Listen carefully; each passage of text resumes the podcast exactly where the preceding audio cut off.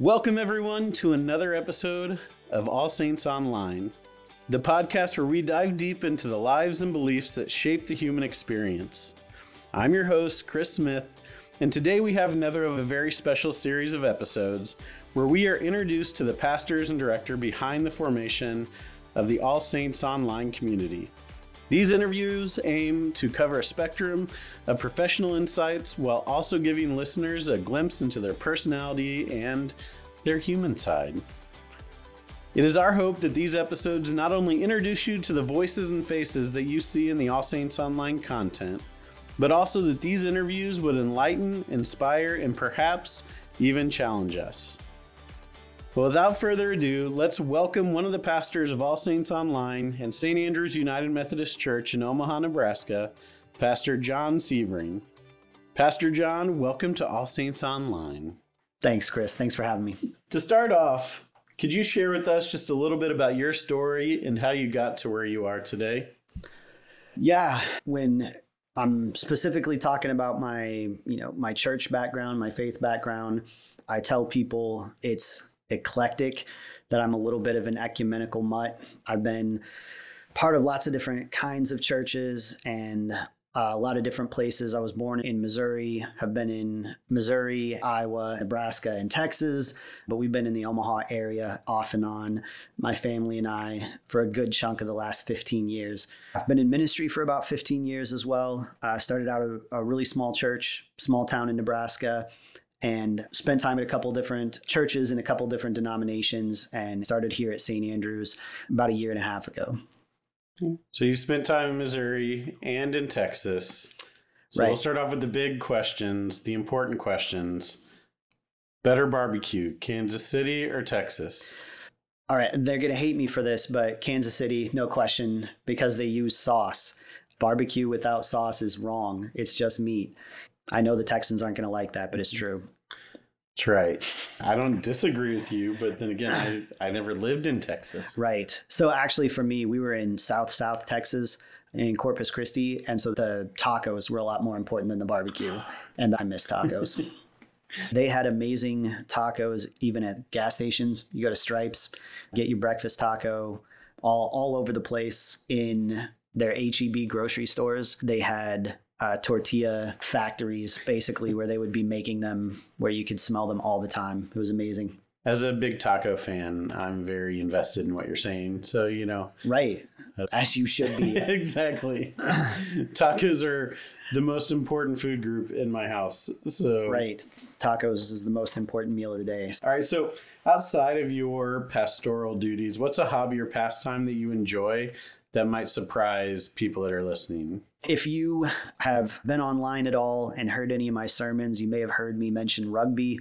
That wouldn't necessarily surprise a lot of folks now, but I do love playing rugby. And another one that maybe not a lot of people know about is world building. So I've been working for four or five years on sort of the background for a series of novels. And I don't tell a lot of people that because I still haven't actually written any novels, haven't done any actual writing. It's all world building at this point. So I definitely didn't know that. I'm interested though. When you said world building, I'm like, oh, you're a big what is it, Minecraft, Like Minecraft, fan, yeah. you know. but no, that's amazing. What is uh, a couple of the defining factors of the world that you're creating? So it's based in historical fiction, but is also sort of magic realism. That there's all these points, specifically in Christian history, where Christianity and magic existed in sort of like weird juxtaposition. And so I'm kind of trying to find those places historically and figure out what that meant for people at that time. And then places where, you know, people would get hanged or burned for it and what's the difference and why. And so still doing the history and world building on what that would look like. So what I'm hearing is nerdy stuff. Exceptionally exceptionally nerdy Hey, I think that's uh, that's a compliment, though. Okay, it is a compliment.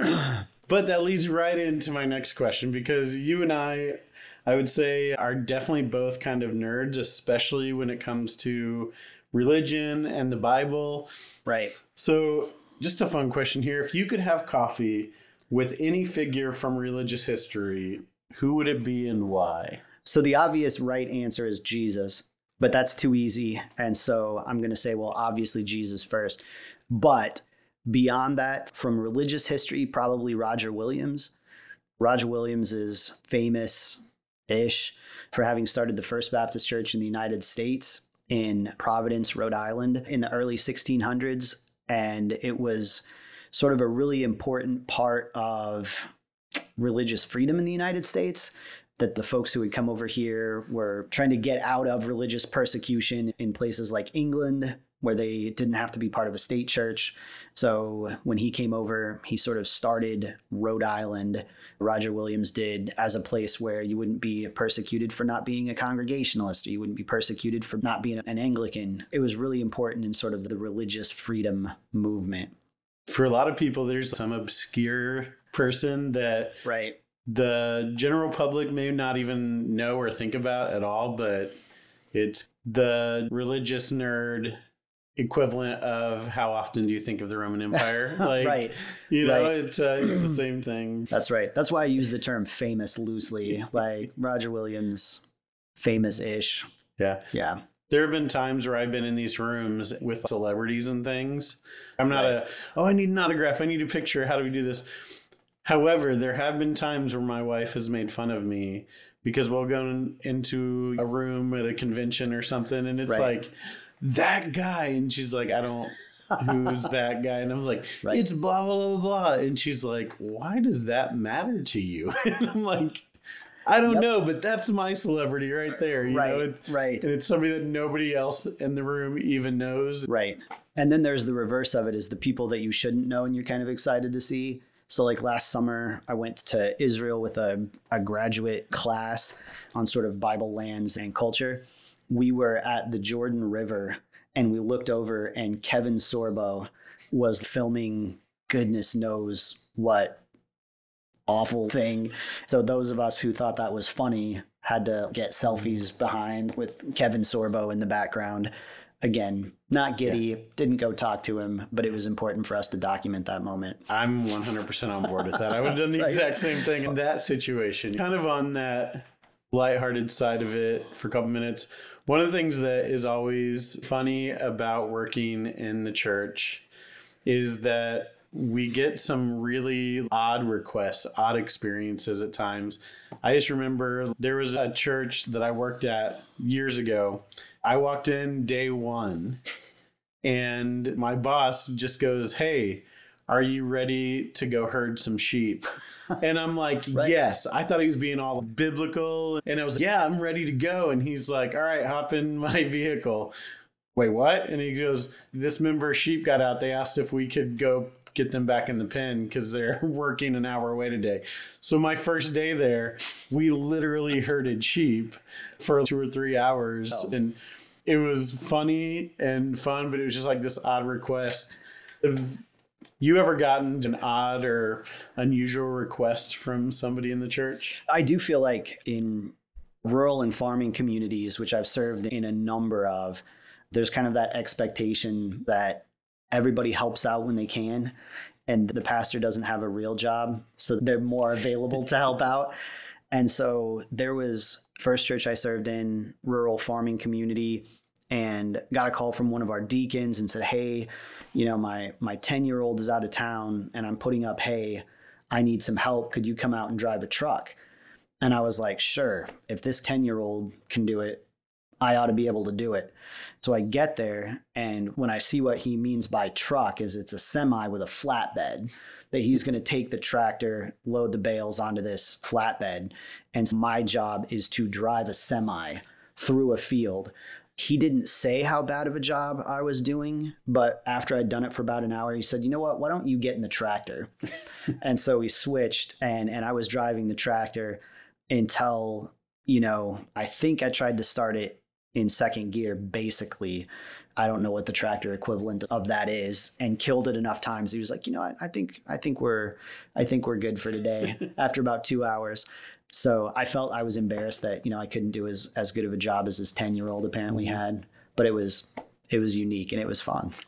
The little kid that grew up around farming and ag and things like that really wants to ask you lots of questions about like what semi, what tractor. If I had any idea, I probably would not have been so terrible at it. I grew up in small towns and sort of around farms. So the animals I was good with, lots of good stories about pig wrestling at the county fair and all that kind of good stuff. Mm-hmm. But the machinery, nobody ever let me around, around machinery. Going along with working at churches and stuff, there are interesting things that just happen during services. Have you ever had a moment that just didn't go as planned during service?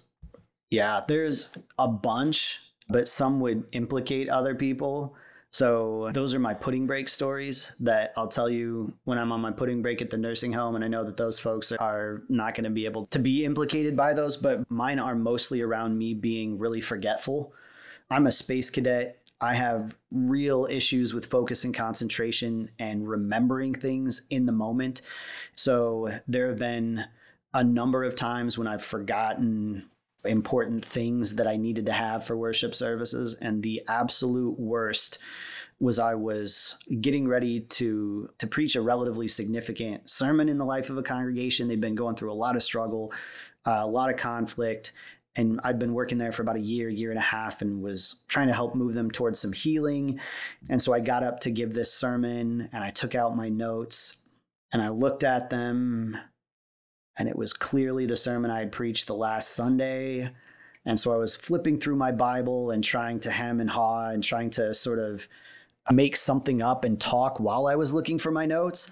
I couldn't think of anything and finally realized I just had to tell everyone, I'm sorry. I know this is going to sound like some kind of illustration or some kind of point I'm trying to make or some kind of joke, but it's not. I forgot my sermon it's not here. I have no idea what I'm going to say. I need to go look for it. And I just had to walk off the platform away from the pulpit, back through the back hallway and into my office while everybody was laughing behind me. It was fantastic. I definitely would have loved to have seen that. Right. And I think people that work for churches all have those stories. We all have those experiences. So it's nice to hear them from other people. Who but, among us has not forgotten their papers for work? but just in front of a congregation of people waiting to hear you talk. It was it was yeah. real bad. Yeah. I won't go into the whole detail, but I may or may not have officiated a wedding and accidentally called the bride by the wrong name during the vows. So uh, it's nice to know that other people make mistakes too. It happens. It's also a problem of mine that I just read what's on the paper and I missed changing the name in that one part. Right. Because during that part. It's the Ron Burgundy syndrome. It is. Yeah, I see. Was, I see yeah. the words, and that's what I say. That's all I have. exactly. If it's wrong, it's bad. Yep, I get it. Looking at more of the the ministry side, I just really want to focus on that because it is something unique that a lot of people they see you, they know who you are, they know kind of what you do or what we do, but it is different when you do it every day. So I think it's good to just bring some understanding and some light into this I always hesitate to be like, it's a calling from God, but it is a calling, right? You know, and we're all called to different things. This is just the thing we're called to, and yeah. So with that, if you had to choose a theme song for your ministry, what would it be and why? When we're in the pastor place, you know that the pastors go together. We talk about walk-up songs. What would my my preaching walk up song be. And I feel like it encapsulates my ministry as well. It's Remember the Name by Fort Minor. If you're not familiar with that, first of all, it's got bowling words in it, so I wouldn't necessarily play the thing as I was walking up in congregation. But the chorus goes This is 10% luck. 20% skill, 15% concentrated power of will, 5% pleasure, 50% pain, and 100% reason to remember the name a lot of rap actually does really well talking about what it means to preach specifically.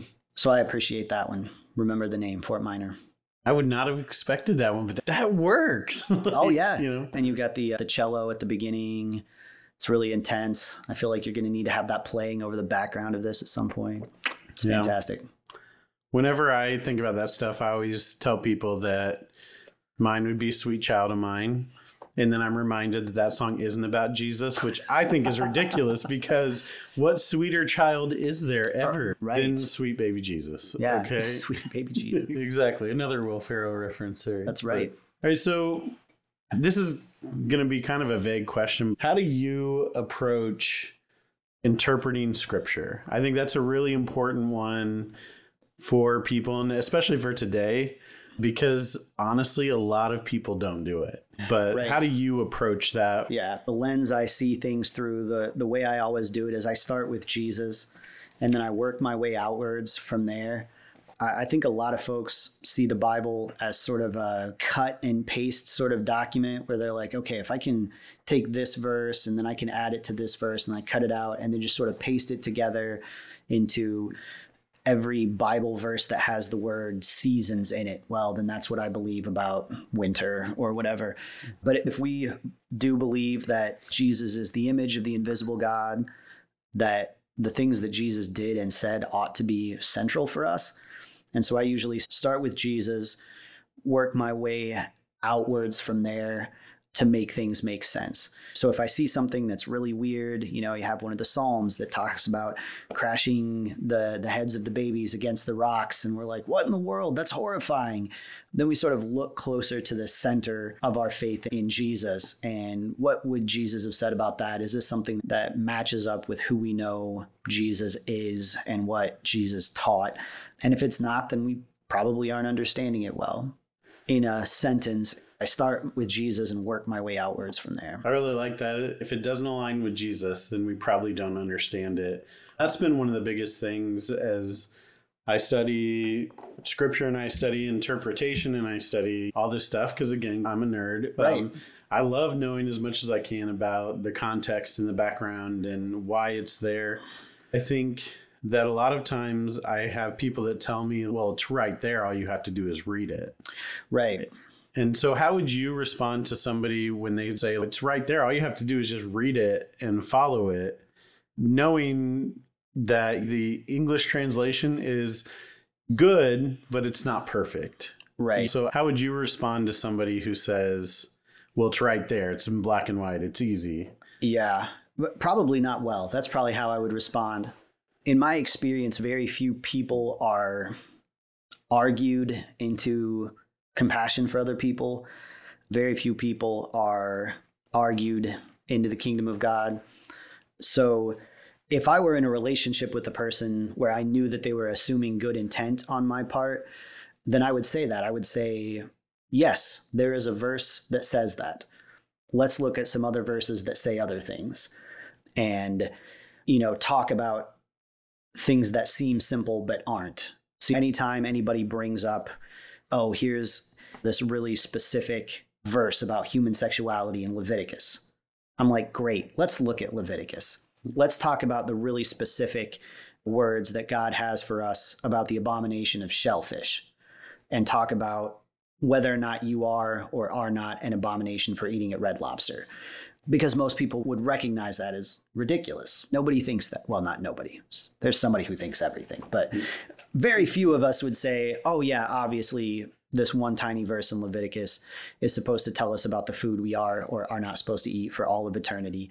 So I would point out some other verses just to kind of say, listen, nobody holds every verse of scripture as equally authoritative and as equally having relevance and having authority for all people of all times. Nobody thinks that every verse is that because there are ones that are mutually exclusive. Like the two verses in Proverbs that are back to back and say, Don't answer a fool according to their folly. And then the very next verse is, Answer a fool according to their folly mutually exclusive. You can't do both. You can do one or the other. So folks that tend to hone in on one verse and say, well, this is it's right there in black and white. All you have to do is what it says. Again, somebody that I was in close enough relationship with to disagree productively, I would look at other verses that are in black and white and say some really clear and really specific things that they're not doing, that they don't see as authoritative, and just help to sort of build some of that tension of why do you think that this verse is authoritative and not the other one? Help them to be reflective on how they are using scripture. I approach it a very similar way. There was somebody I was reading one time that used the terms malicious compliance.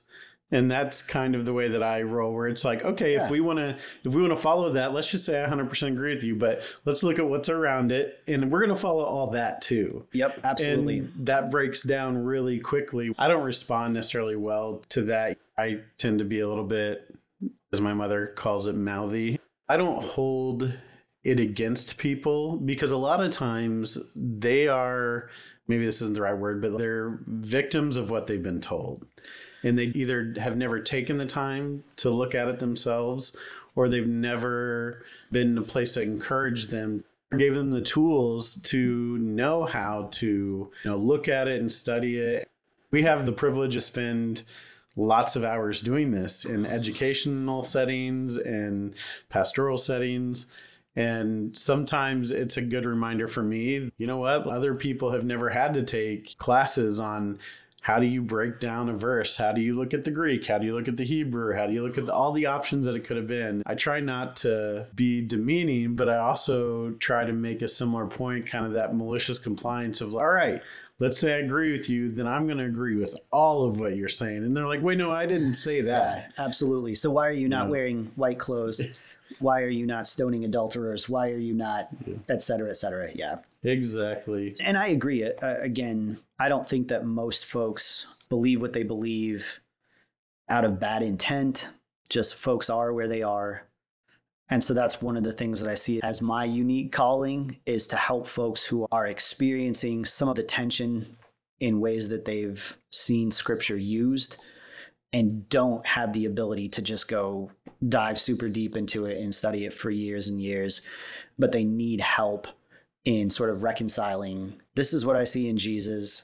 But man, all these folks who know their Bibles really well are saying, look at this verse, look at this verse, look at this verse. You know, I see a lot more people that are disillusioned than are hostile, if that makes sense. Hmm. So trying to help folks see scripture as something that, that was intended to be life-giving. Because it wasn't always for me. You know, there were years of my ministry that I could not read the Bible productively because I was angry about things that it said and, and about the God I saw portrayed in it in ways that I had been taught. So yeah, so absolutely have have compassion with folks that are in different places and, and just see how God might be moving us forward. along with how we interpret scripture and how we look at the Bible and what it means and the intention behind it, inclusion is this is me here. I think it's ridiculous that this is such a hot button issue in the church. But inclusion is a foundational aspect of St. Andrews, of All Saints Online. So, what does inclusion mean to you, especially within the context of faith and spirituality? Right.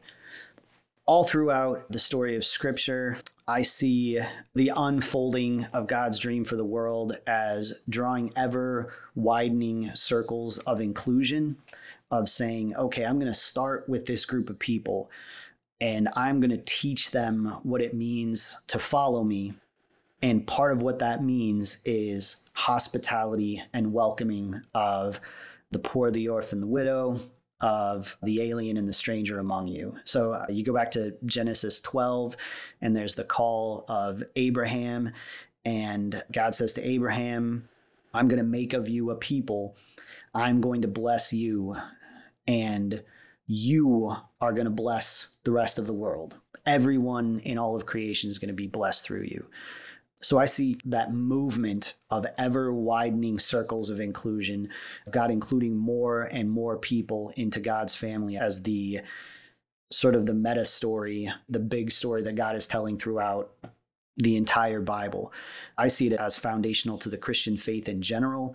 Once you get to the New Testament, Jesus talks about people being witnesses in Jerusalem and Judea and Samaria and to the ends of the earth. And again, that's sort of ever widening geographic circles. First, just this city, then just kind of this region, then this whole country, and then on into the rest of the world.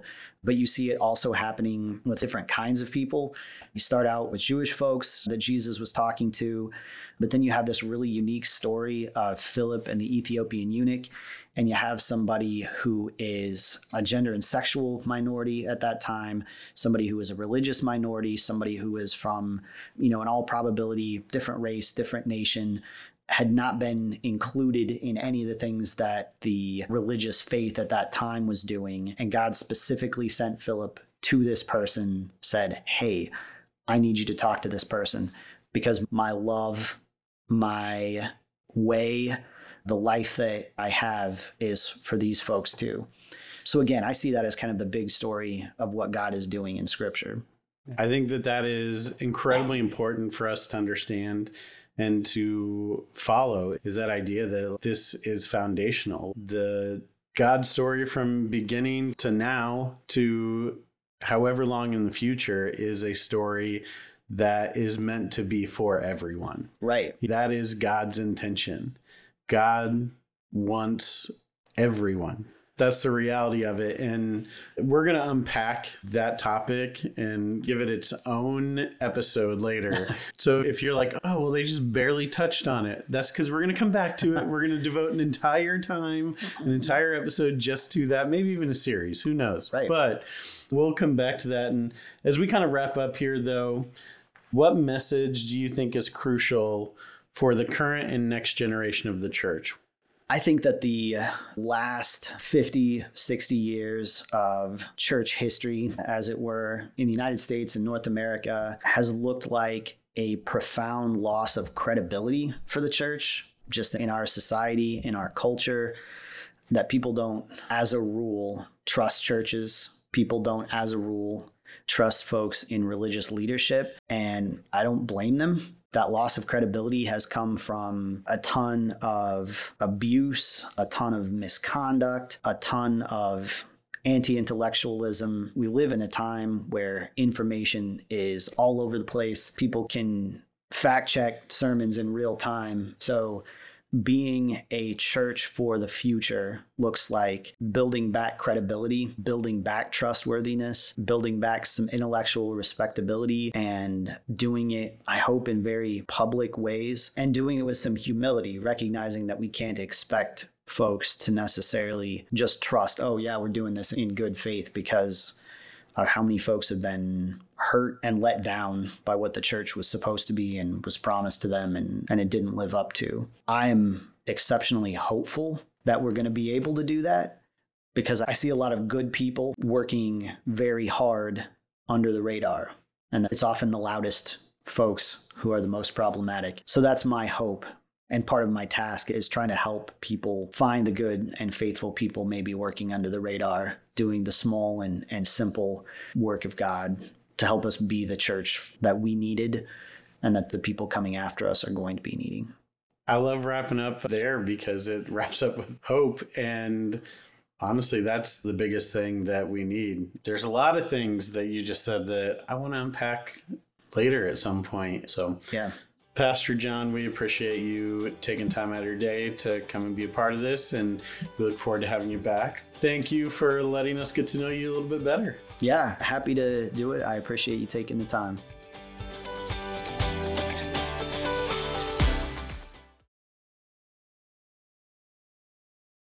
Hello, it is Ryan, and I was on a flight the other day playing one of my favorite social spin slot games on chumbacasino.com. I looked over the person sitting next to me, and you know what they were doing?